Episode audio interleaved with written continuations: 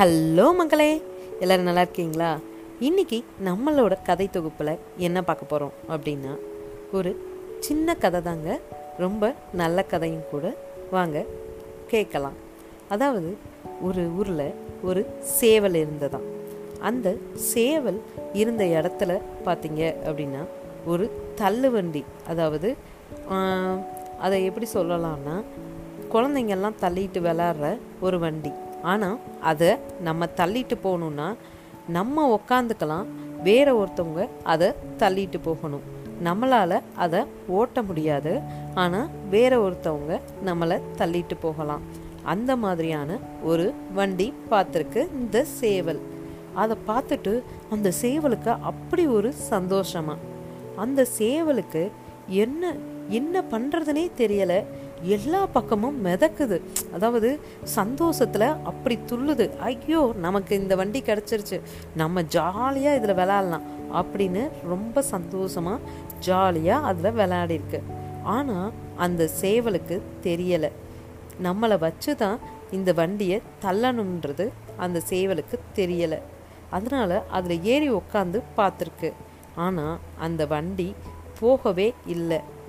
அதுக்கப்புறம் தான் அதுக்கு தெரியப்பட்டிருக்கு. அதாவது இந்த வண்டி நம்ம உக்காந்துக்கணும் வேற யாராவது தான் தள்ளணுன்றதே அதுக்கப்புறம் என்ன ஆச்சுன்னா போய் அது ஃப்ரெண்ட்ஸ் கிட்ட அப்புறம் சுற்றி இருக்கவங்க கிட்ட எல்லாம் கேட்டிருக்கு. யாராவது என்னை தள்ளி விடுறீங்களா? ப்ளீஸ் நீங்களும் தள்ளி விட்டீங்கன்னா நானும் உங்களை தள்ளி விளையாடலாம் அப்படின்னு கேட்டிருக்கு அந்த சேவல். ஆனால் அந்த சேவலோட ஃப்ரெண்ட்ஸ் யாருமே அதுக்கு ஒத்துக்கலை.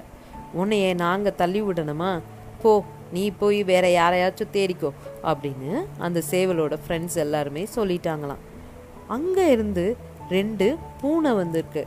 அந்த பூனைகள் வந்து என்ன பண்ணியிருக்காங்க அப்படின்னா இந்த சேவல்கிட்ட நைஸ் நாப்பில் பேசியிருக்காங்க. என்ன பேசினாங்க? சேவலை சேவலை ஏன் நீ ஏன் பதட்டப்படுற? உனக்கு நாங்கள் இருக்கோம். நாங்கள் உன்னைய தள்ளி விடுறோம் நீ அதனால கவலையே படாத அப்படின்னு அந்த பூனைகள் ரெண்டு பேரும் சேர்ந்து சேவல்கிட்ட சொல்லியிருக்காங்க. உடனே அந்த சேவலுக்கு சந்தோஷம் தாங்க முடியல. இவங்களை நமக்கு யாருன்னே தெரியல. நமக்கு தெரிஞ்சவங்க கூட நமக்கு ஹெல்ப் பண்ணல.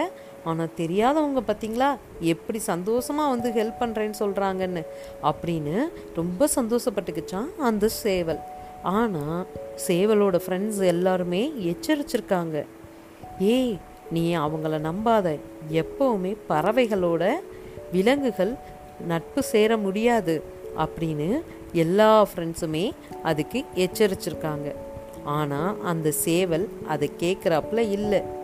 ஏன் அப்படின்னா அந்த வண்டியில் நம்ம எப்படியாவது அதை போகணும் அப்படின்ற ஒரு ஆர்வம். அதனால் அதுவும் அந்த பூனைகளை நம்பி மறுநாள் பூனைகளோடையே சேர்ந்து போயிருக்கு.